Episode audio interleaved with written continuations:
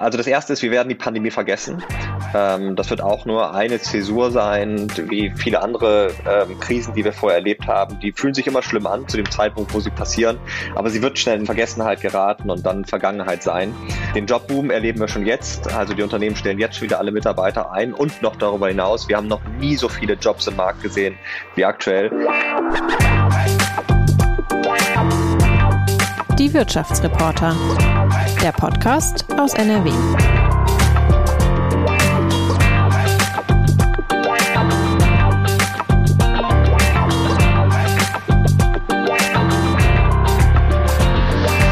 Hallo und herzlich willkommen zu einer neuen Folge unseres Podcasts Die Wirtschaftsreporter. Und gleich zu Beginn muss ich jetzt einmal sagen, wer jetzt hier Theresa Langwald vermisst, unsere wunderbare Podcast-Redakteurin, und sich fragt, was das für eine steife Anmoderation hier ist, dem muss ich sagen, sie ist leider erkrankt und wir wünschen ihr von hier aus gute Besserung. Wir, das sind Sebastian Dettmer. Er ist CEO, er ist der Chef von Stepstone, das ist eine der größten Jobbörsen in Deutschland. Herzlich willkommen, Herr Dettmer. Herzlich willkommen, vielen Dank für die Einladung. Ja, mein Name ist Stefan Schulte, ich bin WAZ Wirtschaftsreporter. Und wie immer fangen wir an mit ein paar persönlichen Fragen, Herr Dettmer. Sind aber nicht zu persönlich, trotzdem wüsste ich von Ihnen gerne, Sie haben in Münster studiert, so viel wissen wir. Was ist Ihre Vorliebe bei Fahrrädern, E-Bike oder Muskelkraftbetrieben? Ja, ich fahre tatsächlich noch ein muskelkraftbetriebenes Fahrrad, ein Biorad, bin aber vor einiger Zeit umgezogen und muss jedes Mal auf meinem Heimweg ungefähr 50 Höhenmeter zurücklegen nach oben. Oh mein Gott. Und da habe ich schon das ein oder andere Mal daran gedacht, dass ich doch ein E-Bike brauche. Aber noch mache ich es mit Muskelkraft. Tun Sie es nicht. Sie sind ja auch ein junger Mann, sagen wir mal, Sie sind mit 40 CEO eines sehr großen Unternehmens geworden, wenn ich das richtig gelesen habe. An der Stelle mal die Frage, was sind Sie für ein Typ Chef? Jetzt müssen Sie sich leider einmal selber einschätzen. Sind Sie mehr so der Kumpeltyp oder sind Sie mehr der Ich bin hier der Chef-Typ? Na, ich glaube, in einer Organisation, die so groß ist wie unsere, wir haben ja 3.500 Mitarbeiter, da können Sie gar nicht mehr alles selbst entscheiden, in allen Details dran strecken, sondern Sie müssen eine Organisation aufbauen oder führen, die autonom funktioniert, die auch selbstständig ganz viele Entscheidungen trifft, die Dinge erkennt, Ideen entwickelt, umsetzt. Und insofern glaube ich, dass es in den meisten Bereichen zumindest des Unternehmens immer ganz wichtig ist, tatsächlich eine empowerte Organisation, sagt man so englisch, zu schaffen. Und ich hoffe, dass ich auch so von den Mitarbeitern wahrgenommen werde. Okay. Also wird nicht komplett geduzt bei Ihnen im Unternehmen? Duzen Ihre Mitarbeiter? Doch, wir duzen alle Mitarbeiter und wir duzen sogar Menschen, die sich bei uns bewerben oder die zu uns zu einem Bewerbungsgespräch kommen. Und das ist manchmal tatsächlich ungewöhnlich, sowohl für uns als auch für die Bewerber, die zu uns kommen. Okay, aber keine Journalisten. Wir waren da noch eine Distanz hier und siezen uns heute. Was war Ihr erster Job als Jugendlicher? Mein erster Job als Jugendlicher war zu kellnern, und zwar in meiner Heimatstadt Bremen mit den Pinguinen. Das ist kein Unternehmen, sondern ein Zusammenschluss von Jugendlichen gewesen, die auf Privatveranstaltungen und Firmenveranstaltungen gekellnert haben. Mhm. Wissen Sie noch, was Sie damals dafür bekommen haben, was Sie verdient haben? Ja, das war unglaublich lukrativ. Das waren ja noch D-Mark-Zeiten und wir haben 18,50 Mark pro Stunde bekommen. Und das war ungefähr das Doppelte von dem, was man bei anderen Nebenjobs verdienen konnte. Und dazu kam, dass wir die Gelegenheit hatten, teilweise, vor allem wenn es Firmenveranstaltungen waren, tolle Persönlichkeiten kennenzulernen und mitbekommen haben, wie die sich verhalten. Am Anfang des Abendessens, am Ende des Abendessens. Und da zehre ich heute noch manchmal von. Ja, dann sind Sie ja hoch eingestiegen mit dem Einstiegsgehalt. Wissen Sie noch, was Sie sich vom ersten Gehalt gekauft haben? Haben Sie sich damals einen Wunsch erfüllt? Ja, es klingt ja fast so, als ob wir es vorher abgesprochen hätten, aber ich erinnere mich tatsächlich dran. Ich habe mir ein Mountainbike gekauft für 1.400 Mark. Das war unglaublich viel Geld. Da war ich, weiß nicht mehr, 15, 16 Jahre alt. Das war unglaublich viel Geld. Und das habe ich geliebt. Also insofern, ich hatte immer dieses Ziel vor Augen. Ich möchte unbedingt so ein richtig teures, das musste auch teuer sein, Mountainbike haben. Und das habe ich mir davon gekauft. Und Sie haben es auch ein paar Jahre fahren können. Ich frage das, weil ich mir auch ungefähr in dem Alter ein teures Bike gekauft habe, das mir nach 3 Wochen gestohlen wurde. Und danach habe ich nie wieder so viel Geld ausgegeben dafür. Na, wir sind viele Räder gestohlen worden. Sie haben ja eben von Münster gesprochen. Fahrradstadt Bremen ist auch eine Fahrradstadt. Ich glaube, wir sind allein in Bremen 4 Räder geklaut worden. Aber dieses Rad nicht. Das habe ich immer gut angeschlossen. Irgendwann ist es, glaube ich, tatsächlich einfach durchgerostet. Und das war dann aber viele, viele Jahre später. Mhm. Herr Dettmer, waren Sie schon mal arbeitslos in Ihrem Berufsleben? Nein, und ich würde, auch wenn das vielleicht vermessen klingt, sagen, unglücklicherweise nicht. Ich hatte immer maximal ein Wochenende zwischen verschiedenen Tätigkeiten. Ich gehöre noch zu dieser Generation X, oder man hat ja früher auch mal gesagt Generation Praktikum, die immer besessen war zu arbeiten. Und rückblickend, glaube ich, wäre es gut gewesen, hier und da sich auch mal eine Auszeit zu nehmen, mal 2 Wochen, 2 Monate einfach die Welt zu bereisen oder gar nichts zu tun, und das habe ich leider verpasst. Aber ich bin auch glücklich. Natürlich, insofern soll es nicht vermessen klingen, dass ich nie unverschuldet arbeitslos geworden bin. Denn ich glaube, das ist natürlich eine ganz andere Situation, die sich keiner wünscht. Okay, ich hoffe, Sie können die Reisen noch nachholen, die Sie dann nicht machen konnten. Hatten Sie denn schon mal Angst, gefeuert zu werden? Nein, eigentlich nicht wirklich, denn ich glaube, dass natürlich für Menschen in manchen Berufsgruppen Arbeitslosigkeit, insbesondere für gering qualifizierte Menschen, ist Arbeitslosigkeit ein Risiko, und tatsächlich auch Langzeit der Arbeitslosigkeit nach wie vor ein Risiko. Für Menschen mit einer qualifizierten Ausbildung ist zumindest in Deutschland das Risiko der Arbeitslosigkeit fast nicht mehr gegeben. Da gibt es natürlich immer Ausnahmen von. Aber nein, ich habe mir darüber nie Gedanken gemacht, und insofern war das nie ein Hemmschuh, der mich daran gehindert hat, auf mal ein Risiko einzugehen.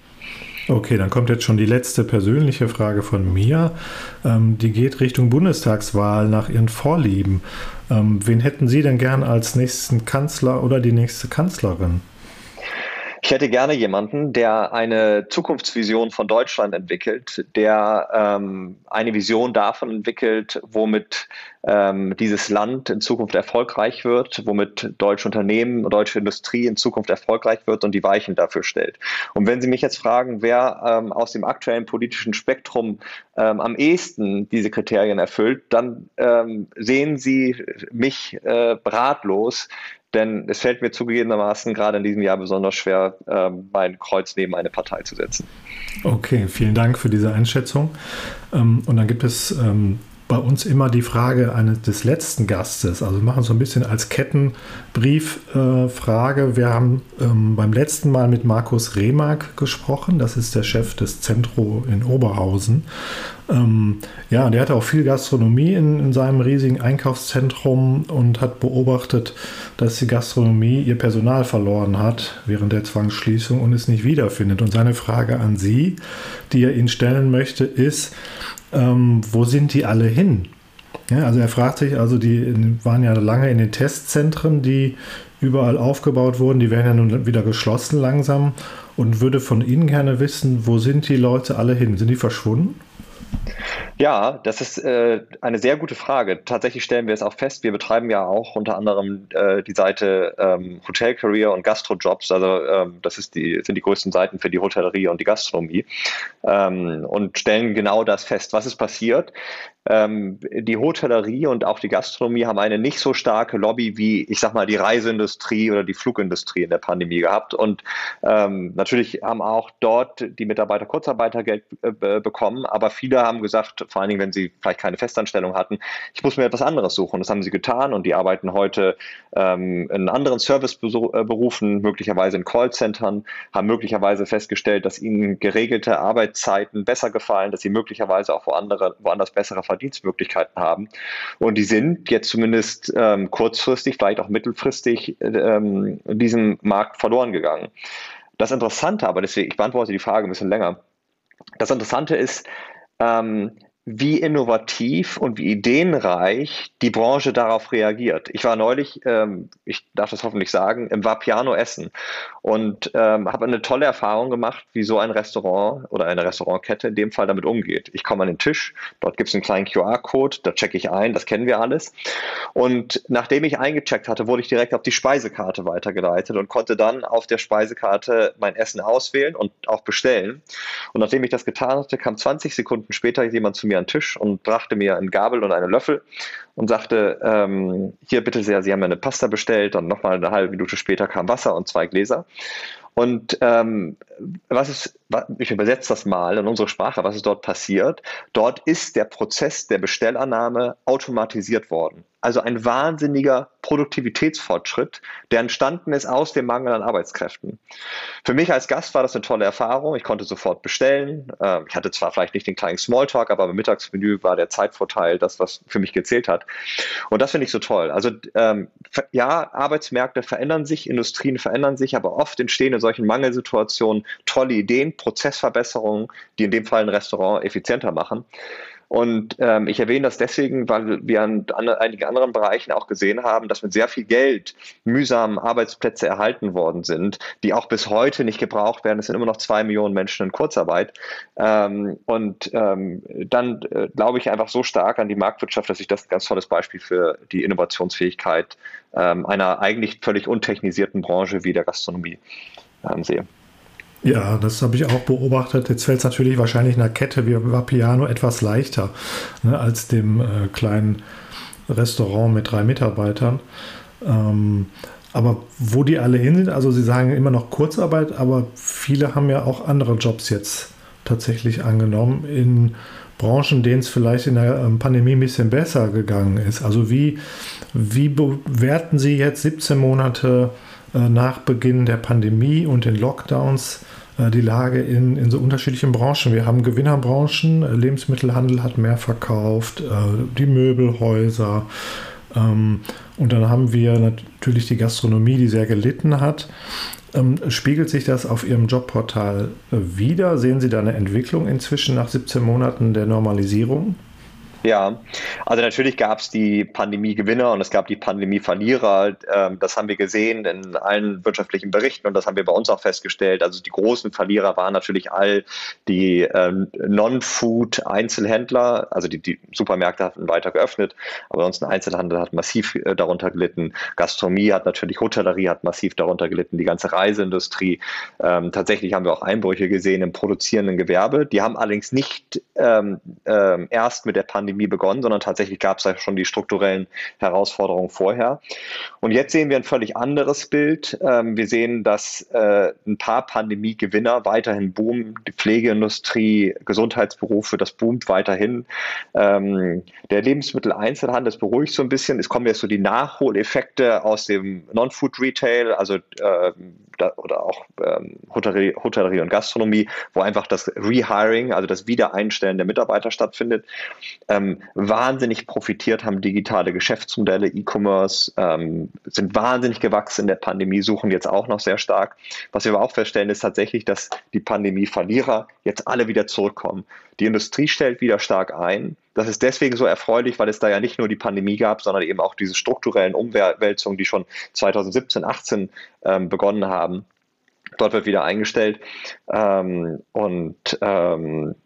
ich glaube, ganz vorne an der Spitze, und das verwundert auch nicht so stark, sind alle Logistikberufe. Also vom Lkw-Fahrer zum Auslieferungsfahrer zu Menschen, die in Lagern und Logistikzentren arbeiten. Das ist so der große nachhaltige Boom, glaube ich, den die Pandemie für uns hinterlassen hat. Ja, Sie hatten die Altenpfleger auch bei den Gewinnern.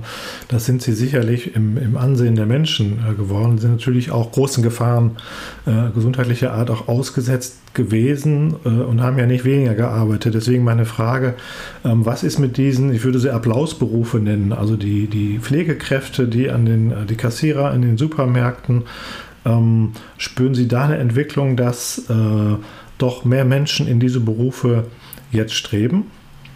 Oder konnte das vielleicht auch ein bisschen abschrecken, weil man hat ja dann auch so nach einem halben Jahr die Berichte gehabt der Altenpflegerinnen, die gesagt haben, ist ganz schön, wenn Leute uns applaudieren und das wertschätzen, aber ich verdiene keinen Cent mehr und es ist trotzdem super anstrengend und wir sind viel zu wenige, um eine anständige Pflege machen zu können. Ja, also das, was sich geändert hat, und das ist ja so Licht und Schatten, ist die Anerkennung für diese Berufe. Wir haben dazu eine Befragung gemacht, haben festgestellt, dass gerade die Anerkennung vom medizinischen Personal, also der Pflegekräfte, und da meine ich jetzt eher die Krankenpfleger als die Altenpfleger, wahnsinnig zugenommen hat. Also so ein Punkt, 50% mehr angesehen. Die Ärzte, aber auch die Mitarbeiter, die im Einzelhandel arbeiten, die Zusteller, also all die Menschen, mit denen wir jetzt in der Pandemie noch sehr viel Kontakt hatten. Jetzt würde ja jemand, der in der Pflege arbeitet oder der ein Zusteller ist, sagen, naja, den Applaus könnt ihr euch schenken, denn ich werde immer noch schlecht bezahlt. Und das ist, glaube ich, die große Herausforderung.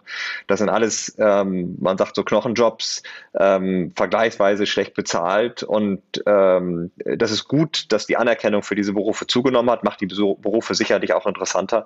Aber es ändert ja nichts ganz grundsätzlich an den Arbeitsbedingungen. Und ich glaube, das ist so das, wo wir auch feststellen, dass ein Umdenken stattfindet, dass gerade in solchen Berufsgruppen, die dringend gesucht werden, die schlecht automatisierbar sind, das ist ja nun mal ganz besonders in der Pflege so, dass auch einfach Arbeitgeber sich überlegen, so was kann ich den Mitarbeitern anbieten. Natürlich ist Gehalt ein Thema, das ist teilweise, gerade wenn es irgendwie nach Tarifvertrag bezahlt wird, schwierig da was dran zu tun, aber auch, wie kann ich die Arbeit einfach angenehmer gestalten, wertschätzender mit meinen Mitarbeitern umgehen, und dadurch werden diese Berufe gerade attraktiver, nicht so attraktiv, wie sie vielleicht sein müssten, um tatsächlich in ausreichender Zahl Menschen anzuziehen, aber sie werden attraktiver. Ja, aber Sie halten ja die Gehaltsentwicklung tatsächlich quasi live fest bei sich auf dem Portal. Gibt es denn da eine Entwicklung, zum Beispiel bei den Pflegekräften? Wir beobachten keine Entwicklung, die jetzt wie so ein Seismograph feststellt, oh, jetzt verdienen die Pflegekräfte viel mehr Geld. Nein, das stellen wir nicht fest. Was wir feststellen, ist, die Nachfrage nach Pflegekräften nimmt sehr stark zu. Wir stellen fest, die Anerkennung für Pflegekräfte nimmt stark zu. Was wir aber nicht feststellen, ist, dass die Gehälter jetzt in diesen Berufsgruppen stark steigen. Ja, Sie veröffentlichen ja auch regelmäßig Vergleiche von Gehältern nach Branchen, und Sie hätten gerne auch, glaube ich, dass eigentlich in jedem Stellenangebot auch dann wirklich drinsteht, was man verdienen kann. Warum tun sich die Arbeitgeber so schwer damit, hier klare Zahlen zu nennen, schon in der Stellenanzeige? Ja, also viele Unternehmen zahlen ungleich, und da gibt es verschiedene Einflussfaktoren. Das eine kann sein, aber dass ein Mitarbeiter, der schon länger da ist und viele Gehaltsrunden mitgenommen hat, dass der mehr Geld verdient als ein Einsteiger. Es kann aber auch einfach sein, dass jemand, und das beobachten wir in Deutschland, der besser verhandelt hat, einfach mehr Geld verdient als jemand, der schlechter verhandelt hat. Und in dem Moment, wo ich Gehaltsinformationen transparent mache, setze ich mich ja eben dieser Transparenz aus, dass ich ungleich bezahle. Die Mitarbeiter fangen dann möglicherweise an, sich nicht nur mit den Gehaltsinformationen zu vergleichen, sondern auch darüber zu sprechen, und wollen dann mehr Geld haben. Insofern ist das ja erstmal eine komfortable Situation für ein Unternehmen, Intransparenz über die Gehälter zu haben. Wir glauben aber, dass zu einem funktionierenden Markt auch transparente Informationen gehören. Und dass auch, wenn ich vielleicht nicht ganz genau auf Euro und Cent das Gehalt sage, weil ich sage, ich mache einen Unterschied nach Qualifikation, ich mache einen Unterschied nach Berufserfahrung, ich mache vielleicht einen Unterschied nach dem, an welchem Standort ein Mitarbeiter zukünftig arbeiten soll. So glauben wir trotzdem, dass eben die Frage, was verdient man in einem Beruf, am Anfang eines Gesprächs stehen sollte. Und deswegen möchten wir es auch transparent machen. Denn das, was wir wissen von Nutzern, von Menschen, die nach einem Job suchen, ist die Gehaltsinformation, ist die wichtigste Information, die heute fehlt in den Stellenanzeigen. Und so oft wir sprechen über Purpose und Mission und solche Themen, die Leute wollen wissen, was sie verdienen. Also versuchen wir, denen Indikationen dafür zu geben. Und was wir feststellen, ist, viele Arbeitgeber hat das tatsächlich auch zum Umdenken bewegt. Und sie schreiben jetzt, es sind ja erstmal geschätzte Gehaltsangaben in den Stellenanzeigen, sie schreiben jetzt tatsächlich auch die Gehälter oder Gehaltsspannen in die Stellenanzeigen hinein. Was würde denn passieren, wenn Sie sagen würden, liebe Arbeitgeber, wenn du bei uns einen Job anbieten möchtest, musst du verpflichtend da auch das Gehalt hinschreiben? Würden Sie dann die Hälfte Ihrer Kunden verlieren? Nein, es gibt ja Länder, in denen tatsächlich das auch verpflichtend ist, Gehälter in die Stellenanzeigen reinzuschreiben und die Jobausschreibung. Das führt dann häufig dazu, dass sehr niedrige Beträge genannt werden und keiner mehr diese Informationen ernst nimmt. Also ich glaube, ich halte da nicht viel von Zwang. Das, was wir tun, ist, wir schätzen die Gehälter für vergleichbare Berufe. Das versuchen wir präzise zu machen. Das ist dann auch ein Datum. Und damit liegen wir sehr, sehr oft richtig. Also es sind sehr genaue Schätzungen. Nein, aber vom Zwang halte ich nicht viel. Ich glaube, dass der Markt das regeln wird. Ich glaube, dass Arbeitgeber, die transparent mit der Information umgehen, was man verdient, dass sie einen Vorteil haben, dass sich mehr Menschen dort bewerben und sie einen Anreiz haben, das zu veröffentlichen. Und wenn es dann sehr gute Gründe gibt, das nicht zu tun, dann mache ich es halt nicht, aber lebe eben auch mit der Tatsache, dass sich vielleicht etwas weniger Menschen bewerben. Was Sie wahrscheinlich auch beobachten, ist, dass es in vielen Berufen bereits einen Fachkräftemangel gibt. Also die Altenpflege ist sicherlich dabei, aber es sind viele andere Berufe, handwerklicher Art oder auf dem Bau. Aber nach Pi mal Daumen müsste ja nach dem Verständnis von Angebot und Nachfrage die Verhandlungsposition deutlich besser werden für die Beschäftigten, die dann in diesen Berufen anheuern wollen. Ist das so oder nutzen die Arbeitnehmer das nicht ausreichend? Könnte auch eine Altenpflegekraft mit einer besseren Verhandlung dann am Ende mehr verdienen? Naja, also für eine einzelne Berufsgruppe diese Frage zu beantworten, ist immer relativ schwierig, denn gerade im Gesundheitswesen ist ja die Finanzierung oft schwierig. Und das ist weniger ein Problem der, ich sag mal, Pflegedienste oder der Krankenhäuser oder dergleichen, sondern eine Frage, wie ist eigentlich unser Gesundheitssystem angelegt? Und unser Gesundheitssystem ist auf Effizienz angelegt und es gibt Effizienzanreize. Und insofern ist es nicht so, dass ein Krankenhaus riesige Gewinne erwirtschaftet, die man dann weiter verteilen kann, sondern es ist auch eine gesellschaftliche Frage, wie viel Geld wollen wir investieren ins Gesundheitswesen und was sind wir auch bereit, an Pflegekräften zu zahlen. Ich glaube, insofern ist die Pflege ein ganz spezieller Fall, denn da kommen einfach in den nächsten Jahren durch den demografischen Wandel immense Kosten auf uns zu. Insofern klammere ich die Frage der Pflege mal aus und rede einfach über die Privatwirtschaft. Ja, was wir über die letzten Jahre und Jahrzehnte in Wirklichkeit sogar beobachten, ist, dass von den Produktivitätsgewinnen der Unternehmen nur unterproportional die Gewinne an die Mitarbeiter weitergegeben worden sind. Und ich glaube, das ist auch eine Folge der Situation, in der wir uns in Deutschland befunden haben, vor 15, 20 Jahren. Ich glaube auch ein Trend in Deutschland der Gewerkschaften, eher auf Arbeitsplatzsicherheit zu verhandeln, als auf Gehaltssteigerung zu verhandeln. Und ich glaube, dass ich bin grundsätzlich ein Fan von Gehaltssteigerungen. Warum? Weil sie dazu führen, dass es unattraktiver wird, Menschen in unproduktiven Berufen zu beschäftigen, dass ich mir eher darüber Gedanken mache, wie kann mich jemand weiterbilden, sodass er mir tatsächlich mehr Wert bietet. Unternehmen haben einen Weiterbildungsanreiz. Ich glaube, das Bildungssystem muss sich darauf einstellen, Menschen auszubilden zu höheren Qualifikationen, dass sie auch tatsächlich in wertschöpfenderen Berufen tätig sind und dann eben auch mehr Geld verdienen. Aber das ist erstmal ein Trend in Deutschland. Das ist auch tatsächlich speziell für Deutschland im Vergleich zu anderen Ländern, dass die Produktivitätsfortschritte, die groß waren in der Industrie, und nur unterproportional sich in effektiven Lohnsteigerungen niedergeschlagen haben. Ja, würden Sie dann unzufriedenen Beschäftigten raten, doch häufiger mal zu Ihrem Chef zu gehen und zu fragen, ob Sie nicht ein bisschen mehr Gehalt kriegen können? Das raten wir Menschen. Wie oft kann man das machen?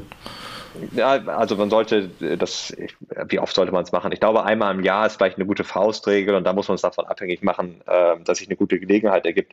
Was wir immer empfehlen ist, sich einfach auf solche Gespräche gut vorzubereiten, den eigenen Mehrwert gut darlegen zu können, so eine Verhandlung nicht zwischen Tür und Angel zu führen, sondern tatsächlich sie gut vorbereitet mit einem Termin zu machen. Dann sind solche Gespräche in der Regel auch erfolgreich. Ja, Sie haben vorhin schon angedeutet, dass wir nicht nur die Pandemie haben, die ganz viel durcheinander wirft, sondern unsere Wirtschaft befindet sich in einem sehr großen sagen wir mal Umbau, vor allem die Industrie. Wir reden über Schwerindustrie, die grün werden will. Die Autoindustrie erfindet sich gerade komplett neu, stampft die Verbrenner ein, investiert nur noch in Elektroautos. Es passiert sehr viel. Ein Industriemechaniker, der heute vielleicht noch im Kraftwerk arbeitet, wird morgen wahrscheinlich eher an Windturbinen schrauben. Merken Sie das auch auf Ihrem Jobportal und in welcher Weise merken Sie das?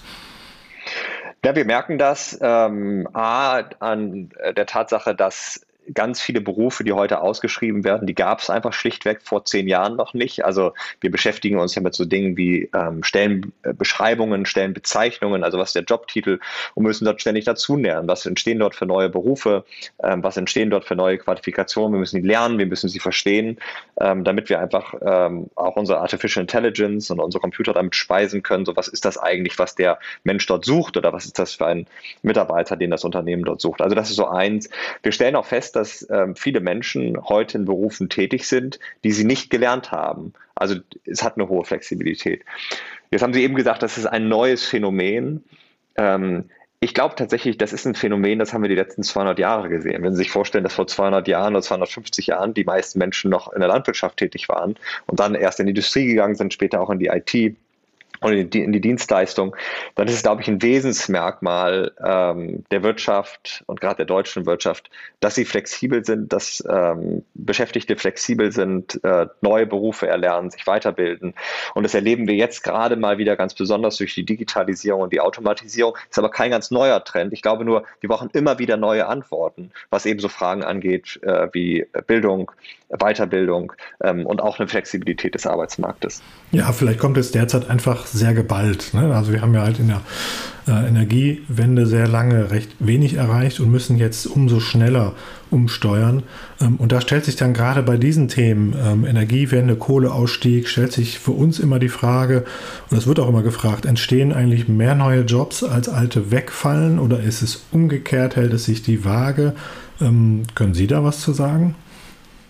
Ja, also es gibt keinen Automatismus, dass wenn in einer Industrie Arbeitsplätze wegfallen, dass sie dann in gleicher Zahl neu geschaffen werden, weniger neu geschaffen werden oder mehr neu geschaffen werden. Nur eins steht fest: Wenn eine Industrie schrumpft, wenn sie weniger gebraucht wird, wenn sie weniger erfolgreich wird, dann fallen Arbeitsplätze weg. Es gibt so wunderbare Beispiele, als irgendwann im Londoner Hafen die Kräne eingeführt worden sind. Da wurde dann von den Gewerkschaften verlangt, dass doch die Kräne keine Arbeitsplätze ersetzen sollten. Und irgendwann sind dann 14 Leute hinter einem Kran hergelaufen, weil man sie nicht ausstellen konnte. Nein, ich glaube an den Wandel und ich glaube daran, dass Industrien kommen und gehen und dass Arbeitsplätze wegfallen in der Industrie und dass neue geschaffen werden müssen. Ich glaube, die große Herausforderung, vor der Nordrhein-Westfalen steht und gerade das Ruhrgebiet steht, ist, was sind die neuen Industrien? Und es gibt keinen Automatismus, dass es wieder die Energiewirtschaft ist. Was NRW aber hat, ist eine unglaublich hohe Dichte an Menschen, ein gut vernetztes Stadtgebiet der ganzen, jetzt gerade im Ruhrgebiet, der ganzen Städte und sehr, sehr viele Universitäten. Also eigentlich, und dann kommt noch dazu vielleicht hier und da nach wie vor halbwegs günstige Gewerbeimmobilien. Davon nehme ich natürlich jetzt große Städte wie Düsseldorf oder Köln aus. Aber das sind tolle Zutaten, um neue Industrien zu schaffen. Nur ich muss natürlich auch die Grundlage dafür setzen, dass so etwas entsteht. Ich glaube, im Energiebereich tut sich gerade eine ganze Menge, dass dort neue Energiecluster entstehen. Nur sie werden natürlich nicht den strukturellen Beschäftigungsschwund aufhalten können, der durch den Wegfall der alten Industrien entstanden ist. Und da müssen einfach ganz neue Antworten gefunden werden. Ja, vielleicht können Sie mir ein statistisches Phänomen mal erklären. Das fragen uns auch Hörerinnen und Hörer und auch Leserinnen und Leser. Wie kann es eigentlich sein? Wir haben ja immer mehr Erwerbstätige. Auch jetzt, so nach einem Jahr Pandemie, nach 1,5 Jahren, geht die Zahl der Erwerbstätigen immer weiter rauf, bei einer recht konstanten Arbeitslosigkeit. So, auch da fragt man sich wieder, wo kommen die Leute eigentlich her? Also sehen Sie bei sich, wer sich auf die offenen Stellen bewirbt? Ist es dann eben so, dass deutlich mehr Frauen erwerbstätig sind als früher? Oder woran liegt das? Ja, also das sind verschiedene Phänomene und das Gute ist, bald brauchen Sie diese Frage nicht mehr beantworten, denn dieser Trend hört auch bald auf. Aber ich erkläre das mal ganz kurz. Also das Beschäftigungswachstum in den letzten Jahren in Deutschland ist im Wesentlichen eigentlich nur noch durch 2 Dinge getrieben worden. Das erste ist Migration. Vor der Pandemie waren 50% der Menschen, die zusätzlich beschäftigt worden sind, tatsächlich Migranten, und nur 50% kamen entweder aus der Arbeitslosigkeit oder waren tatsächlich auch, wie Sie es gerade gesagt haben, Frauen, die aus der Nichtbeschäftigung, vielleicht eine Teilzeitbeschäftigung oder aus der Teilzeitbeschäftigung eine Ganztagsbeschäftigung gekommen sind. Es haben in Deutschland aber fast nie mehr Menschen gearbeitet als heute. Dieser Trend wird aber sich bald umkehren, denn jetzt scheiden so nach und nach die Babyboomer aus dem Arbeitsmarkt aus. Und dann werden wir Folgendes erleben, dass die Arbeitslosigkeit sehr niedrig bleibt, aber dass die absoluten Beschäftigungszahlen immer mehr sinken und dass tatsächlich Unternehmen, wir erleben das ja jetzt schon in Teilen, aber flächendeckend immer mehr die Herausforderung haben werden, geeignete Mitarbeiter zu finden. An der Stelle würden gewisse Menschen jetzt sagen, seht ihr, die Zuwanderer nehmen unseren Arbeitslosen hier die Jobs weg. Das, was Sie beschreiben, klingt eher so, als bräuchten wir mehr Zuwanderung in den kommenden Jahren. Absolut. Also ein Trend steht heute schon fest. In vielen westlichen Ländern wird die Bevölkerung schrumpfen in den kommenden Jahren. Und das ist auch nicht ein temporärer Trend, sondern das wird ein jahrzehntelanger Trend sein, einfach weil die Fertilität in wohlständigen Gesellschaften zu niedrig ist, um die Bevölkerungszahl konstant zu halten. Ich gebe Ihnen mal ganz extreme Beispiele, je nach Prognose, aber Italien wird bis zum Ende dieses Jahrhunderts die Hälfte seiner Einwohner verlieren. Spanien wird die Hälfte seiner Einwohner verlieren. Deutschland wird ein Drittel seiner Einwohner verlieren. Es gibt ein paar Länder, die die Bevölkerung konstant halten. Dazu gehören die USA, dazu gehört Großbritannien, Australien wird wachsen, Kanada wird wachsen. Warum? Weil all diese Länder eine aktive Migrationspolitik haben. Das haben wir so ein bisschen vergessen. Mit Donald Trump sind da andere Töne reingekommen, aber die USA haben jedes Jahr 1 Million Menschen, die in die USA reinkommen. Und das Land ist auf diese Art und Weise gewachsen. Und wir brauchen unbedingt Migration, wenn wir den Wohlstand in diesem Land erhalten möchten. Wichtig ist aber, dass es eine gut gemanagte Migration ist, dass wir qualifizierte Arbeitskräfte ins Land bekommen, gerade an den Stellen, wo wir einen Fachkräftemangel haben. Das wäre jetzt noch eine Forderung an die kommende Bundesregierung. Ein neues Zuwanderungssystem.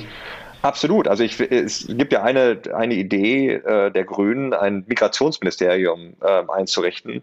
Und ich glaube, da gibt es eine ganze Menge Dinge, über die man streiten kann und warum man so ein Migrationsministerium einrichtet. Aber ich deute das mal bewusst um. Wenn wir ein Migrationsministerium hätten, was sich darum kümmert, gezielt qualifizierte Migration zu fördern und was im Nachgang auch für eine gute Integration von Migranten sorgt, dann ist es genau das, was wir brauchen. Denn was wir erleben ist, Deutschland hat eigentlich eine halbwegs intakte Migration, erstmal was die Zahl angeht, aber nicht was die Qualität angeht. Wir erleben zunehmend eine Ghettoisierung von Migranten. Wir erleben, dass sie sich sprachlich, kulturell nicht einbürgern. Qualifikationen, also Abschlüsse werden nicht anerkannt oder nur schwerlich anerkannt. Und all das ist Sand im Getriebe von einer gesunden Migration. Was wir brauchen, ist eben eine gute Zuwanderung. Menschen, die wir schnell integrieren in die Bevölkerung, schnell ins Arbeitsleben integrieren. Kinder, die wir von Migranten, die wir gut ausbilden, sind wichtig. Und wir werden ohne Migration in den nächsten Jahrzehnten als Land nicht erfolgreich sein. Wir werden nur erfolgreich sein, wenn wir eine gute, qualifizierte, gut integrierte Migration haben. Auch weil Sie wahrscheinlich sehen, dass es immer weniger Jobs für Helfertätigkeiten gibt und eher die qualifizierten Jobs dann nicht besetzt werden können. Nein, ja, das ist, glaube ich, eher eine Beschreibung der Vergangenheit. Nein, in Zukunft werden wir einen Mangel an allen Qualifikationen haben. Da geht es nicht nur um den Erntehelfer oder ich sag mal die billige Altenpflegekraft, sondern es geht tatsächlich um Menschen aller Qualifikationen, Menschen, die in der Industrie arbeiten können, die in der Informations- und Telekommunikationsindustrie arbeiten können. Und wir müssen attraktiv werden für diese Menschen. Und was erleben wir jetzt gerade? Auch natürlich durch die Pandemie. Die Migration aktuell hat massiv abgenommen. Das ist kein deutsches Phänomen, das ist natürlich ein globales Phänomen, aber die Wanderungsbewegung mit Ausnahme noch der Kriegsmigration oder Armutsmigration hat natürlich durch die Pandemie massiv abgenommen. Ja, Herr Dettmer, oder ist die Lösung, wenn denn der Fachkräftemangel nicht zu beheben ist, dass eben die noch arbeiten, länger arbeiten müssen, Stichwort Rente mit 70? Na, ich glaube, wir werden nicht darum herumkommen, das Renteneintrittsalter anzuheben, wir dürfen ja nicht vergessen, die Rente ist mal eingeführt worden zu einer Zeit, wo die Lebenserwartung eines Arbeitenden kaum höher war als 65. Da hat man dem noch so ein paar Jahre in Rente geschenkt. Und mittlerweile werden die Menschen deutlich älter als 80. Das sind 15 Jahre. Das heißt, die Zeit, die die Rente gezahlt wird und was auch finanziert werden muss, ist um ein Vielfaches größer geworden.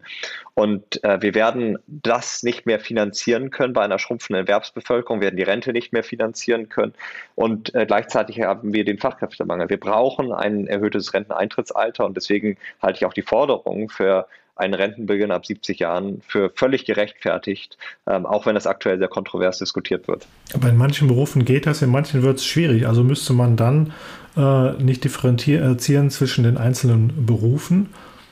Na, ich glaube, man muss sich die Frage stellen, wie kann ich einen Beruf so gestalten, dass ich ihn auch im Alter von erst nicht nur zwischen 65 und 70 Jahren, sondern vielleicht auch mit 55 oder 60 Jahren noch ausüben kann.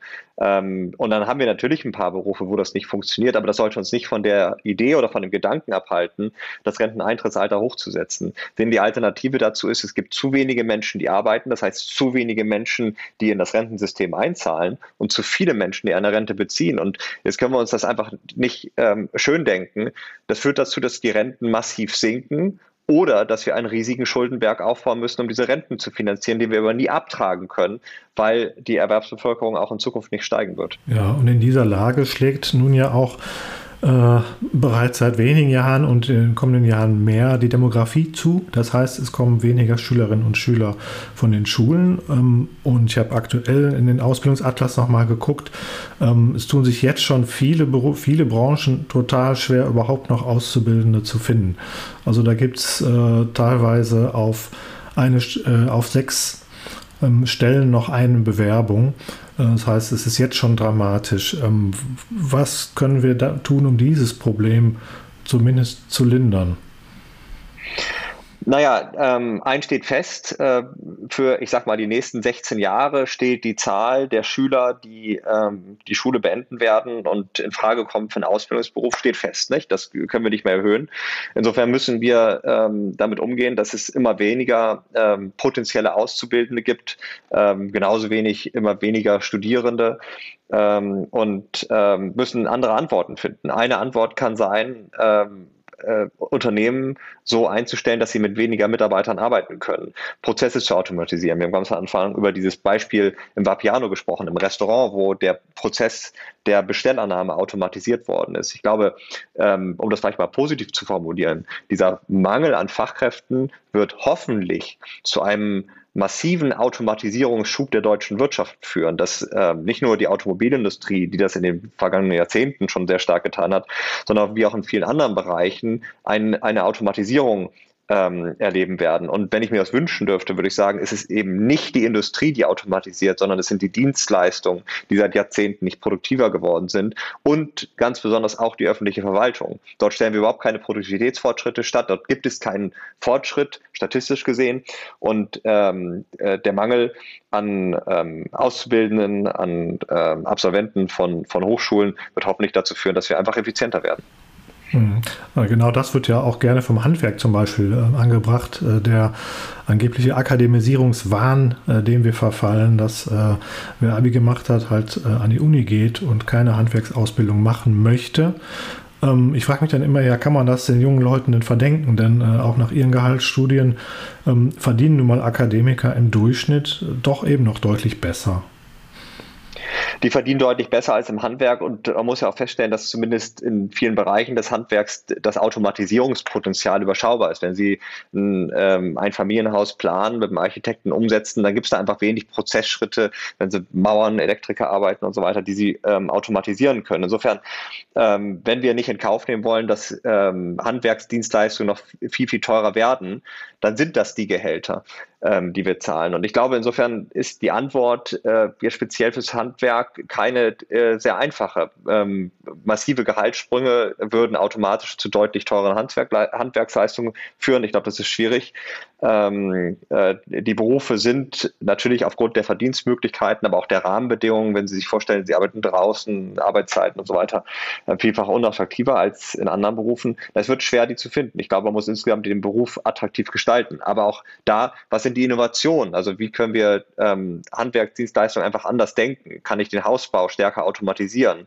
Die ersten Häuser kommen aus dem 3D-Drucker. Das ist natürlich ein wahnsinniger Prozessfortschritt. Das kann ein einzelner Handwerksbetrieb nicht leisten, aber ich glaube, dieser Strukturwandel wird stattfinden und möglicherweise führt auch da wieder der Mangel dazu, dass ganz neue Industrien entstehen, mit denen wir uns vor 10 Jahren noch nicht auseinandergesetzt haben. Zum Beispiel ein viel, viel automatisierterer oder rationalisierterer Bau von Immobilien. Und in Teilen sehen wir es ja schon in den Großstädten, wenn wir uns anschauen, wie dort mehr Familienhäuser gebaut werden. Ja, das wird dann ja auch dazu führen, dass weniger Menschen einen Job suchen, machen sich auch ganz persönlich darum Sorgen, dass das Aufkommen zum Beispiel bei Stepstone oder auch anderen Jobportalen dann nachlassen wird und ihr Geschäftsmodell auch ein bisschen, sagen wir mal, unwichtiger wird in der neuen Welt.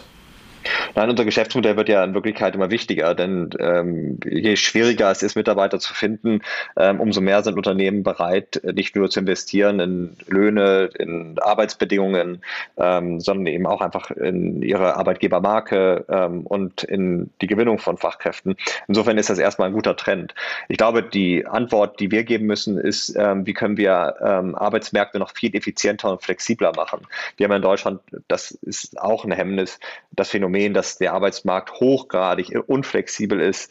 Menschen sind sehr lange in ihrem Beruf. Den Beruf zu wechseln ist unglaublich aufwendig, sowohl aus Arbeitgebersicht als auch aus Arbeitnehmersicht.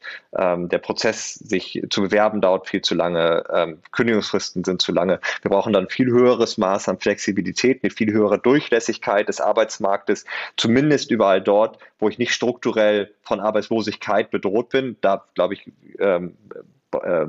kann man das nicht fordern, aber in den meisten Bereichen der Wirtschaft brauchen wir unbedingt eine höhere Flexibilisierung und was wir einfach sehen, und das nutzen wir sehr stark, ist, dass die Möglichkeiten jetzt Artificial Intelligence und Machine Learning Algorithmen zu nutzen, um Menschen mit Berufen zusammenzubringen, uns einfach in eine ganz andere Lage versetzen, wirklich neue Optionen zu finden. Also nicht den Menschen zu sagen, pass auf, du kannst den gleichen Job woanders machen, sondern mit deinen Fähigkeiten kannst du hier eine Tätigkeit machen, die dich vielleicht viel glücklicher macht, in der du mehr Geld verdienen kannst und im besten Fall vielleicht auch noch weniger lange pendeln musst.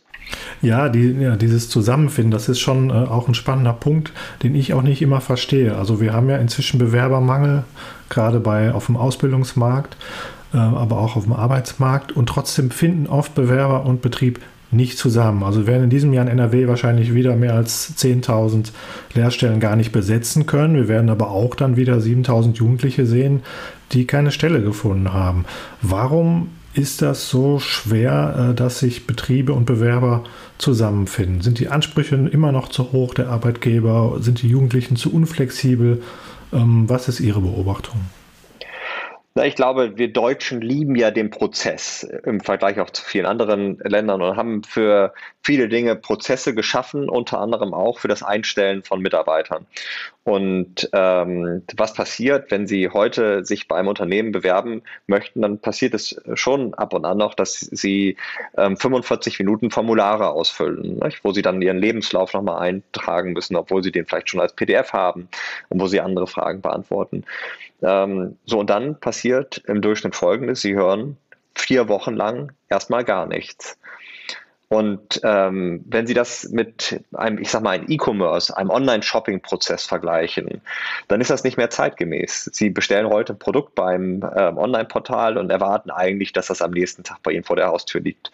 Sie bewerben sich auf einen Beruf und Sie hören 4 Wochen erstmal gar nichts. Das hat nicht so sehr was mit der technischen Plattform zu tun, sondern tatsächlich mit der Prozessverliebtheit der deutschen Unternehmen. Und das Schlimmste ist, in mehr als der Hälfte der Fälle hören Sie gar nichts zurück, da bekommen Sie kein Feedback. Und ich glaube, da brauchen wir einfach eine viel höhere Flexibilität, eine viel höhere Geschwindigkeit, wie wir Menschen, die sich verändern möchten oder Menschen, die erstmalig einen Job suchen, zusammenbringen können, dass sie schnell miteinander sprechen, dass sie schnell herausfinden, ob sie zueinander passen, ob die Rahmenbedingungen stimmen. Und dann können Sie immer noch in in den Prozess gehen und sich genau kennenlernen und lange Formulare ausfüllen. Also da brauchen wir viel mehr Flexibilität. Das Stichwort KI fiel ja bereits, künstliche Intelligenz. Inwieweit können da neue technische Lösungen helfen, auch dieses Problem zu lösen? Ja, Bewerben in der Vergangenheit hat ja im Wesentlichen mit zwei Dingen funktioniert: Stellenanzeigen und Lebensläufen. Und das sind so zwei Dokumente, man versucht, die zusammenzubringen. Aber eigentlich ist es eine unnatürliche Art und Weise, wie Menschen miteinander interagieren.